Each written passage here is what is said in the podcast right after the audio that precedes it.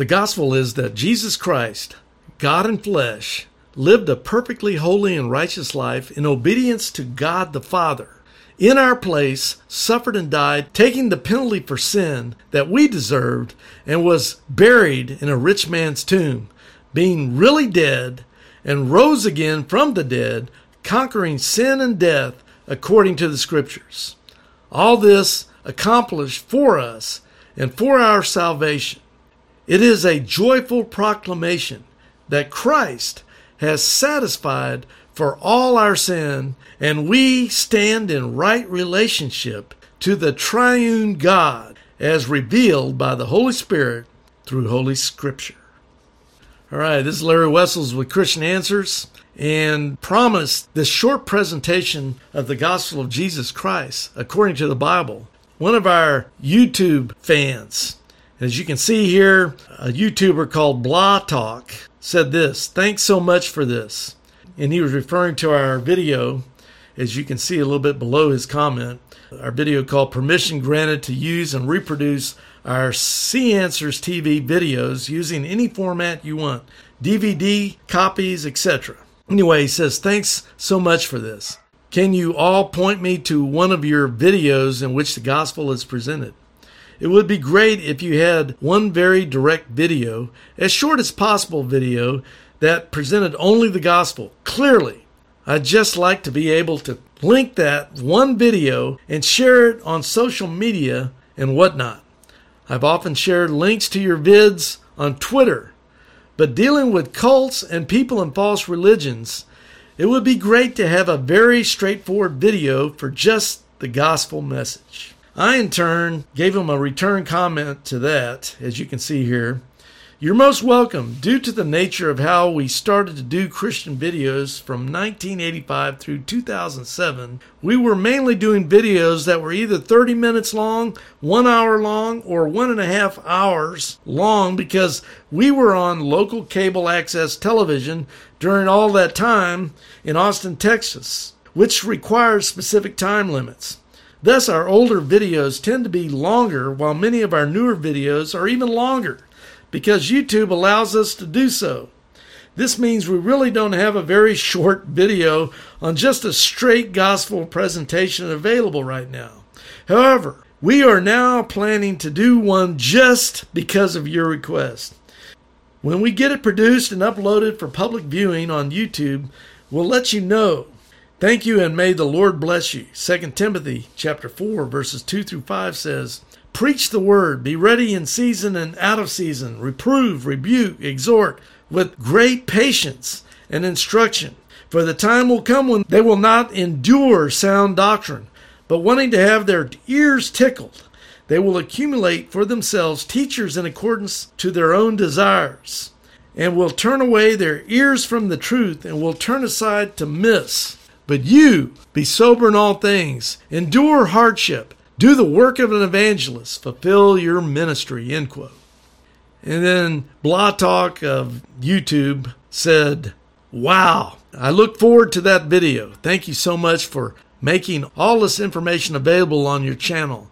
You all invested so much time and energy into getting the truth out there and refuting the false doctrines and lies that the false religions teach.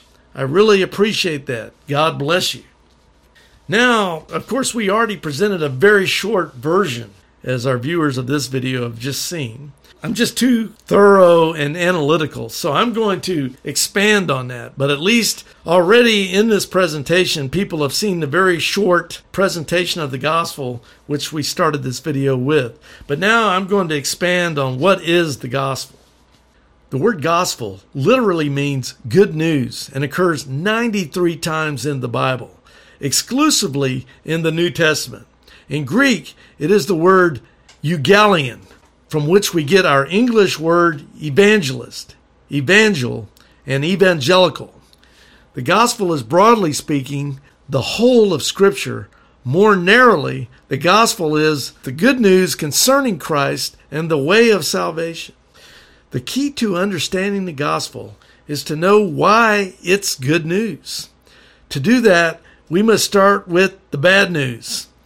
The Old Testament law was given to Israel during the time of Moses, Deuteronomy chapter 5 verse 1. The law can be thought of as a measuring stick, and sin is anything that falls short of perfect according to that standard. The righteous requirement of the law is so stringent that no human being can possibly follow it perfectly, in letter or in spirit, despite our goodness or badness relative to each other.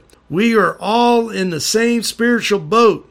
We have sinned, and the punishment for sin is death, i.e., separation from God, the source of life. Romans chapter 3, verse 23. In order for us to go to heaven, God's dwelling place, and the realm of life and light, sin must be somehow removed or paid for. The law established the fact that cleansing from sin can only happen through the bloody sacrifice of an innocent life. Hebrews chapter 9 verse 22. The gospel involves Jesus' death on the cross as the sin offering to fulfill the law's righteous requirement. Romans chapter 8 verses 3 through 4, Hebrews chapter 10 verses 5 through 10. Under the law, animal sacrifices were offered year after year as a reminder of sin and a symbol of the coming sacrifice of Christ. Hebrews chapter 10 verse 3 through 4.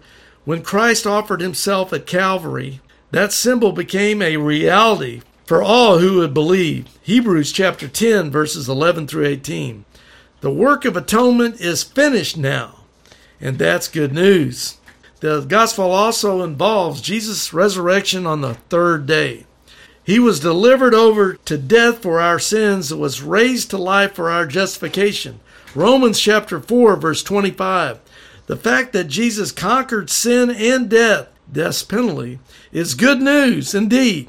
The fact that he offers to share that victory with us is the greatest news of all. John chapter 14 verse 19. The elements of the gospel are clearly stated in 1 Corinthians chapter 15 verses 3 through 6. A key passage concerning the good news of God. Quote, For what I have received I passed on to you as of first importance, that Christ died for our sins according to the scriptures, that he was buried, that he was raised, and on the third day according to the scriptures, and that he appeared to Cephas, and then to the twelve. After that, he appeared to more than 500 of the brothers and sisters at the same time, most of whom are still living. End quote.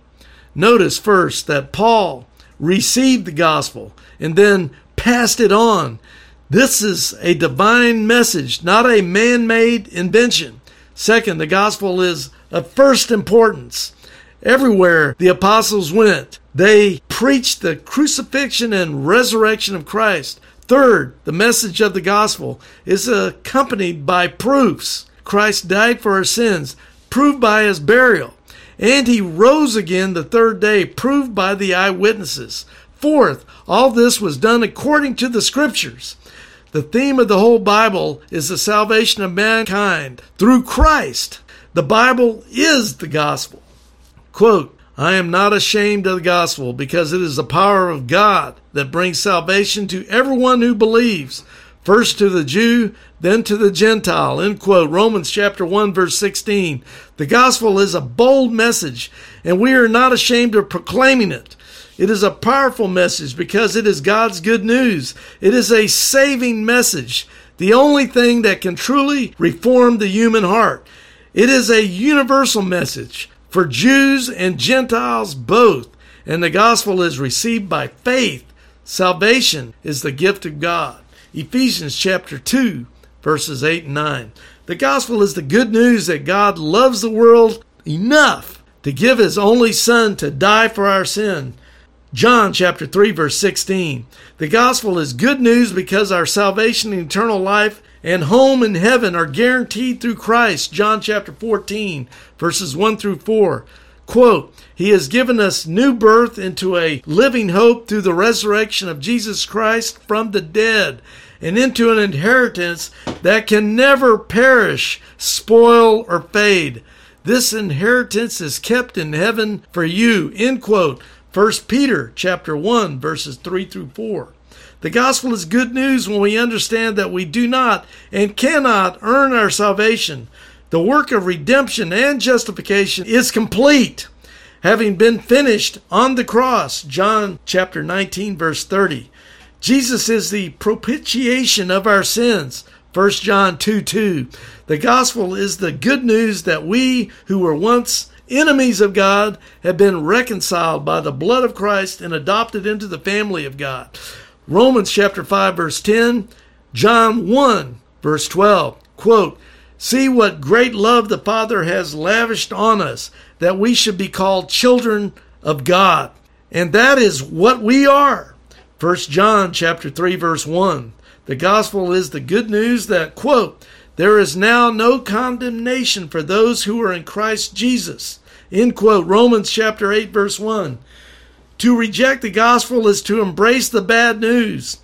Condemnation before God is the result of a lack of faith in the Son of God, God's only provision for salvation. Quote, For God did not send his Son into the world to condemn the world, but to save the world through him. Whosoever believes in him is not condemned, but whoever does not believe stands condemned already, because they have not believed in the name of God's one and only Son. John chapter 3, verses 17 through 18. God has given a doomed world good news, the gospel of Jesus Christ. Distortions of the gospel are fatal to your soul. There is no greater message to be heard than that which we call the gospel. But as important as that is, it is often given to massive distortions or oversimplifications. People think they're preaching the gospel to you when they tell you, quote, you can have a purpose to your life, end quote, or that, quote, you can have meaning to your life, end quote, or that, quote, you can have a personal relationship with Jesus, end quote. All those things are true and they're all important, but they don't get to the heart of the gospel. The gospel is called the good news because it addresses the most serious problem that you and I have as human beings. And that problem is simply this God is holy and He is just, and I'm not. The end of my life, I'm going to stand before a just and holy God and I'll be judged. And I'll be judged either on the basis of my own righteousness or lack of it, or the righteousness of another. The good news of the gospel is that Jesus lived a life of perfect righteousness, of perfect obedience to God, not for his own well being, but for his people. He has done for me what I couldn't possibly do for myself. But not only has he lived that life of perfect obedience, he offered himself as a perfect sacrifice to satisfy the justice and the righteousness of God. The great misconception of our day is this that God isn't concerned to protect his own integrity. He's a kind of wishy washy deity who just waves a hand of forgiveness over everybody. No! For God to forgive you is a very costly matter. It costs the sacrifice of his own son. So valuable was that sacrifice that God pronounced it valuable by raising him from the dead, so that Christ died for us. He was raised for our justification. So the gospel is something objective. It is the message of who Jesus is and what he did. And it also has a subjective dimension. How are the benefits of Jesus subjectively appropriated to us? How do I get it? The Bible makes it clear that we are justified not by our works, not by our efforts, not by our deeds, but by faith and by faith alone. The only way you can receive the benefit of Christ's life and death is by putting your trust in Him and in Him alone. You do that, you're declared just by God. You're adopted into His family. You're forgiven of all your sins and you have begun your pilgrimage for eternity. The gospel is the most important communication to man from God. The gospel is the singularly most important communication of God to man. In Jesus, who is God the Son, we have the revelation of God's love and sacrifice that saves us from God's righteous judgment upon sinners. If you are not a Christian, and want to know how to be forgiven of your sins and follow Christ, or are just curious to know what the Christian gospel is, then this is for you. The Bible tells us what the gospel is in 1 Corinthians chapter 15, verses 1 through 4. Quote, Now I make known to you, brethren, the gospel which I preached to you, which also you received, in which also you stand, by which also you are saved, if you hold fast the word which I preached to you, unless you believed in vain. For I delivered to you as of first importance what I also received that Christ died for our sins according to the Scriptures, and that he was buried, and that he was raised on the third day according to the Scriptures. End quote. The Bible says that we're all sinners, Romans 3:23. This means that we have all offended God. We have broken his law. Therefore we are guilty of having sinned. Because of this, we are separated from God. Isaiah chapter 59 verse 2 are dead in our sins. Romans chapter 6 verse 23, Ephesians chapter 2 verse 3. We cannot please God. Romans chapter 3 verses 10 through 11 and will suffer damnation. Second Thessalonians chapter 1 verse 9. The only way to escape this judgment is by receiving Christ, by trusting in what Christ did on the cross. That's John chapter 14 verse 6, Acts chapter 4 verse 12, and 1 Peter chapter 2 verse 24. Since we are sinners, we are incapable of removing the guilt of our sinfulness through our own efforts. Galatians chapter 2 verse 21 says, quote, If righteousness comes through the law, then Christ died needlessly, end quote. The law is the do's and don'ts of moral behavior. In other words, we can't become righteous by what we do. Why? Because we are dead in our sins. Ephesians chapter 2 verse 3.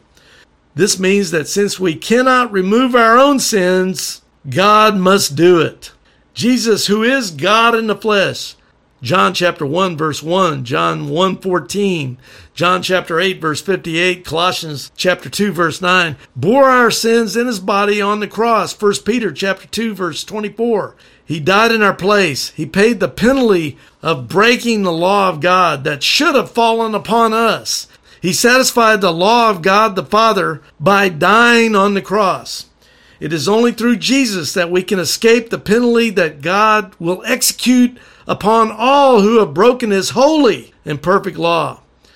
Do you want to be saved through the righteous judgment of God? If so, you want to become a Christian and follow God, then you must realize that you have sinned against God and you are under his judgment. You must look to Jesus, who died on the cross, and trust what he did in order for you to be forgiven of all your sentence and be saved from the judgment of God. This is accomplished by faith alone in what Jesus has done. You cannot add any human works to what Jesus has done. Count the cost. Jesus said, quote, For which one of you, when he wants to build a tower, does not first sit down and calculate the cost to see if he has done enough to complete it, end quote. That's Luke chapter 14, verse 28. Jesus tells us to count the cost. The cost of becoming a Christian can be quite high sometimes. In some parts of the world, it may cost you your life. Here in America, it is not nearly as dangerous. Nevertheless, if you become a Christian, God will take it very seriously. He will work in your heart and in your life to change you and make you more like Him. Sometimes this is an easy journey, and other times it can be difficult. But this is what it means to become a Christian to have God work in your life and to continue to work in your life after you have been saved. That's called sanctification. Beware of false gospels. A few examples. The Bible, the correct interpretation of the gospel, says the gospel is the good news that Jesus fulfilled the law. Never sin. That's First peter chapter 2 verse 22 and that he died for our sins. First peter chapter 3 verse 18 cancel out the certificate of debt.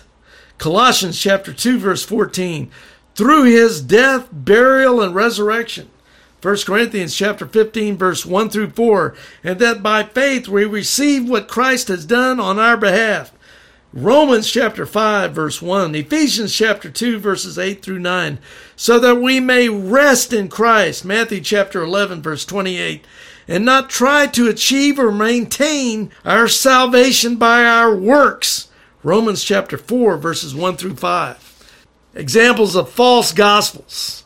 The first one coming from the Christian science religion. Christian science says the gospel is the demonstration of divine power it is the good news as it is revealed in Christian science that includes right thinking and healing. It is not the shed blood of Christ on the cross. Christian science says, quote, thus losing the divine power which heals the sick and sinning. They were to be brought back through great tribulation to be renamed in the Christian science and led to deny material sense or mind and matter even as the gospel teaches, end quote. That's coming from Mary Baker's book, Science and Healing, page 309. The false gospel as presented by Islam. Islam says there is no good news message in Islam. Salvation consists of doing good and hoping that Allah will grant the Muslim salvation. It is works righteousness. Quote, then when the trumpet is blown, there will be no more relationships between them that day, nor will one ask after another. Then those whose balance of good deeds is heavy, they will attain salvation. But those whose balance is light will be those who have lost their souls. In hell they will abide. That's from the Quran, Surah 23, 101 through 103. The false gospel of the Jehovah's Witnesses. The gospel that leads to forgiveness of sins consists of, quote, taking in knowledge of God, obeying God's laws, being associated with God's organization. They're talking about the Watchtower Bible and Tract Society, and being, quote, loyally advocating his kingdom rule to others, end quote. That's coming from the Watchtower magazine, February 15th, 1983, page 12. The false gospel coming from the Church of Jesus Christ of Latter day Saints, the Mormon Church, says this The Mormon gospel consists of laws and ordinances. Quote, Ordinances are basic to the gospel. Now, what is the gospel of which we speak? It is the power of God unto salvation. It is the code of laws and commandments which help us to become perfect, and the ordinances which constitute the entrance requirements, end quote. That's coming from the Mormon book, The Teachings of Spencer W. Kimball, page 502, the 12th president of the Mormon Church. Quote, all these sins are the result of individual acts. It is just that forgiveness for them should be conditioned on individual compliance with prescribed requirements. End quote. Obedience to the laws and ordinance of the gospel. End quote. Articles of Faith, page 79. That's another Mormon book. Quote, those who reject the gospel but who live honorable lives shall also be heirs of salvation, but not in the celestial kingdom. The Lord has prepared a place for them in the terrestrial kingdom. End quote. Joseph Fielding Smith, Doctrines of Salvation, chapter 2, verses 122 through 134. That's another Mormon book. Okay, the Roman Catholic gospel. Roman Catholicism says the gospel is strictly defined as the death, burial, and resurrection of Jesus, but Catholicism adds works to it. Therefore, it is earned. Also, the gospel is tied to the authority of the Roman Catholic Church, and people may be saved without the gospel. Quote, in every circumstance, each one of us should hope with the grace of God to persevere to the end and to obtain the joy of heaven as God's eternal reward for the good works accomplished with the grace of Christ. End quote. Catechism of the Catholic Church, paragraph 1821. Quote, so that all men may attain salvation through faith, baptism, and the observance of the commandments. End quote. That's coming from, of course, again, the Catechism of the Catholic Church, paragraph 2068. Quote, but I would not believe in the gospel had not the authority of the Catholic Church already moved me, end quote. That's also from the same source, CCC 119. Quote, those who, through no fault of their own, do not know the gospel of Christ or his church, but who nevertheless seek God with a sincere heart and moved by grace, trying their own actions to do his will as they know it through the dictates of their conscience. Those too may achieve eternal salvation. End quote. And the same source again, CCC 847. Finally, here, quote, the liturgical feasts dedicated to the Mother of God and Marian prayer, such as the Rosary, an epitome of the whole gospel, end quote, express this devotion to the Virgin Mary. Once again, coming from the Catechism of the Catholic Church, 971. So, devotion to Mary is an epitome of the whole gospel. Of course, there's a dire consequence to using a false gospel. That's not what the Bible teaches. And we find it here in Galatians chapter 1, verses 6 through 9. You're to have no other gospel. It has to conform to what the Bible teaches, or you're out.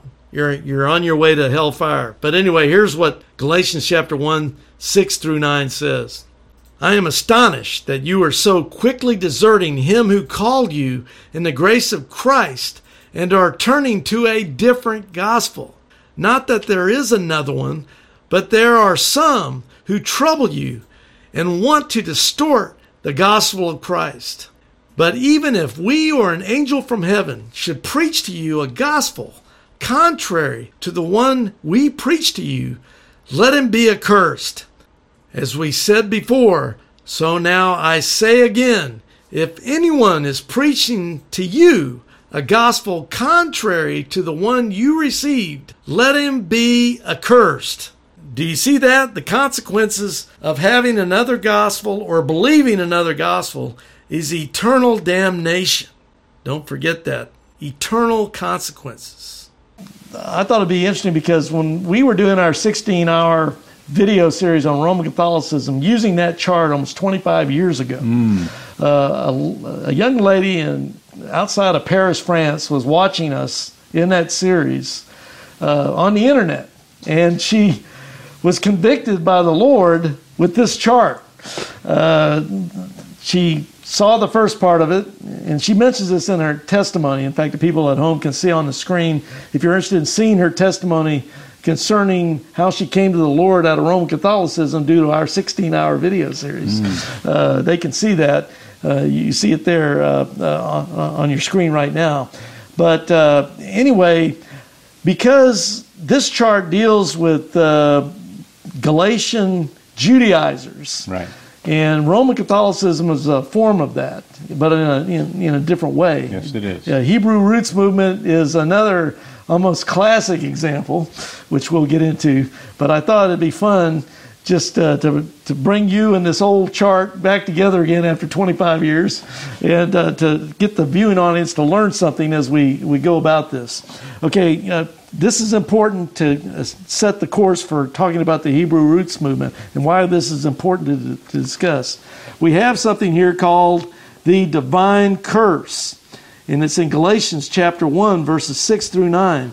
Now, as people are looking at this on the screen, uh, Rob, not only, uh, in fact, you're a better reader than I am. Why don't you read this chart and also give us the import of why Galatians was written as they're looking at this chart? Well, Paul wrote Galatians, as most of you already know, because there were those within the community of believers who were disturbing these uh, Galatian Christians who had heard the gospel of the grace of God, who understood that salvation was by faith alone in the finished work of Christ alone. But soon others came in and they began introducing different add ons or additional kinds of things that uh, they were teaching that the Christians at Galatia needed to do mm-hmm. to ensure their salvation or to arrive at a more perfect understanding of salvation or to uh, make certain that uh, they had uh, a, a, direct and good communication with uh, spiritual things. And of course, uh, most of them were Judaizers. Some of them were, were Gnostic. Some of them were combination of Gnostic Judaizers. But the, the whole idea behind it is that at the end of the day, they they started to formulate an entirely different kind of gospel. They moved away from the simplicity of the grace of God and the simplicity of faith alone and the finished work of Christ alone, and they began introducing these ideas and making them mandatory or at least uh, introducing them as a means for greater spirituality and and this they, they were enchanting they were encouraging they were uh, they were winsome and uh, I remember reading a footnote from uh, Luther's commentary on Galatians, wherein Luther himself commented that they must have been very good at what they did to uproot mm-hmm. what the Apostle Paul had rooted. Right. So the Apostle Paul felt it incumbent uh, to write a letter to this uh, particular group of people telling them that if they began to depart from the gospel that he had delivered to them, mm-hmm. to embrace a different gospel, which was no gospel at all, mm-hmm. then uh, the curse of God is upon them. They would be anathema. And of course, this goes back to the whole idea that when the Apostle Paul writes these letters, he's writing them to those he presupposes as having heard the gospel, having believed the gospel, and having settled it with God through Christ. Mm-hmm. But uh, the tone of his letters and the uh, the uh, various words that he uses within his letters give us an understanding that uh, there is the possibility that there were those within the community who truly were not born from above. They had not truly been regenerated under Christ, and and therefore they were uh, in very, very severe danger of following after mm-hmm. uh, these uh, heretical teachings that were being introduced. So Paul writes his letters to those who profess faith in mm-hmm. Jesus Christ. Mm-hmm. He gives them every benefit of the doubt that they are, in fact, Christians, but he's concerned that they had embraced Christ for any number of reasons, but now they were being taken away from the simplicity of the gospel. Mm-hmm. And uh, we know that true Christians ultimately do not fall away from Christ. True Christians are not led astray. Ultimately, they are safe and secure in the hands of Jesus Christ. Mm-hmm. And uh, one way or the other, the Lord will bring them back. And in this mm-hmm. case, the writings of the Apostle Paul had a marked impact on this uh, community. So mm-hmm. let's just read his warning right, right there. Okay? Go ahead. Paul writes, I marvel that you are so soon removed from him that called you into the grace of Christ unto another gospel, which is not another. But there be some that trouble you and would pervert the gospel of Christ. But though we or an angel from heaven preach any other gospel unto you than that which we have preached unto you, let him be accursed. As we said before, so say I now again if any man preach any other gospel unto you than that ye have received, let him be accursed. Now, what does that word accursed actually mean? Uh, a lot of people see that, but maybe they'll say, well, God won't give you as many uh, gold stars on your, on your lapel. Or uh, is there a deep theological meaning for that word accursed, anathema in really, the Greek. Yeah, it really what, means. What does it really mean? Let him be uh, condemned. Let him be Con- damned. Condemned. Condemned to hell. Uh, yeah. I, I, saw a good definition of it somewhere. I think it went something along these lines. Uh, con- condemned to damnation by the decree of God, or to condemn to hell by the decree of God. Right. Uh, right. So it's about as strong as term as you can use to yeah. let them go to hell. Yeah. Basically, what it's saying. Yeah, let them be condemned. Let them go. Yeah. Uh, the the whole the whole concept behind the Apostle Paul's exhortation here is let them go to hell. Mm-hmm. Do not follow them. Do not be influenced by them, and do not for a minute think about forsaking the gospel that I gave mm-hmm. to you. Let them go. Let them go to hell. Let them be condemned. Okay, so that's telling us we've got severe, the severest of of circumstances for going with any gospel other than what the apostles gave us right. in the scripture. Right. So if you depart in any way from that, then you're condemned by the decree of God to go to hell, right. just to, to, go to hell.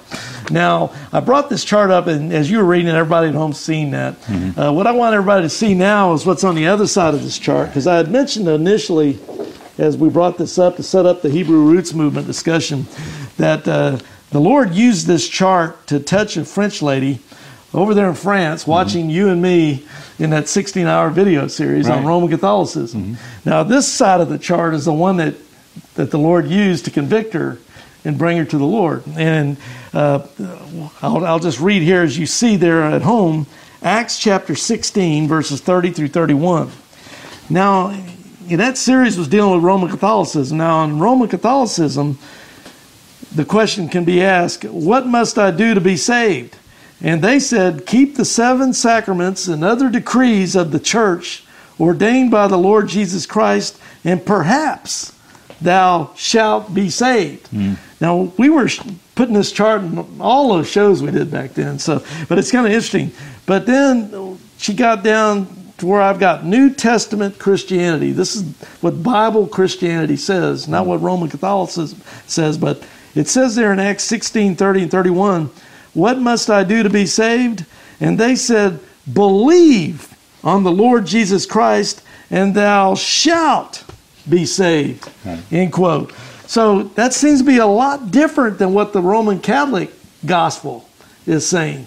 Yeah, over here you've got to do all these seven sacraments and other decrees and traditions of the Roman Catholic Church. But here in the Bible it just says, believe on the Lord Jesus Christ, and thou shalt be saved. There's there's no mention of all these other things that are required of you Right. uh, to be saved according to the gospel. And as we see in Romans chapter 5, verse 1 there, therefore being justified by faith, we have peace with God. And uh, so what's exciting is the Lord used that chart to bring a young woman in France without our knowing it. She later came over here by cargo boat, coming across on a three week trip over the Atlantic Ocean just to come see us. You would have got to meet her too, but you happened to be sick that, that week when she came. But uh, I think this chart is is perfect, not just for uh, Roman Catholicism, but if the viewers at home look at this chart again, imagine it instead of it saying Roman Catholicism up there, it's saying the Hebrew roots movement.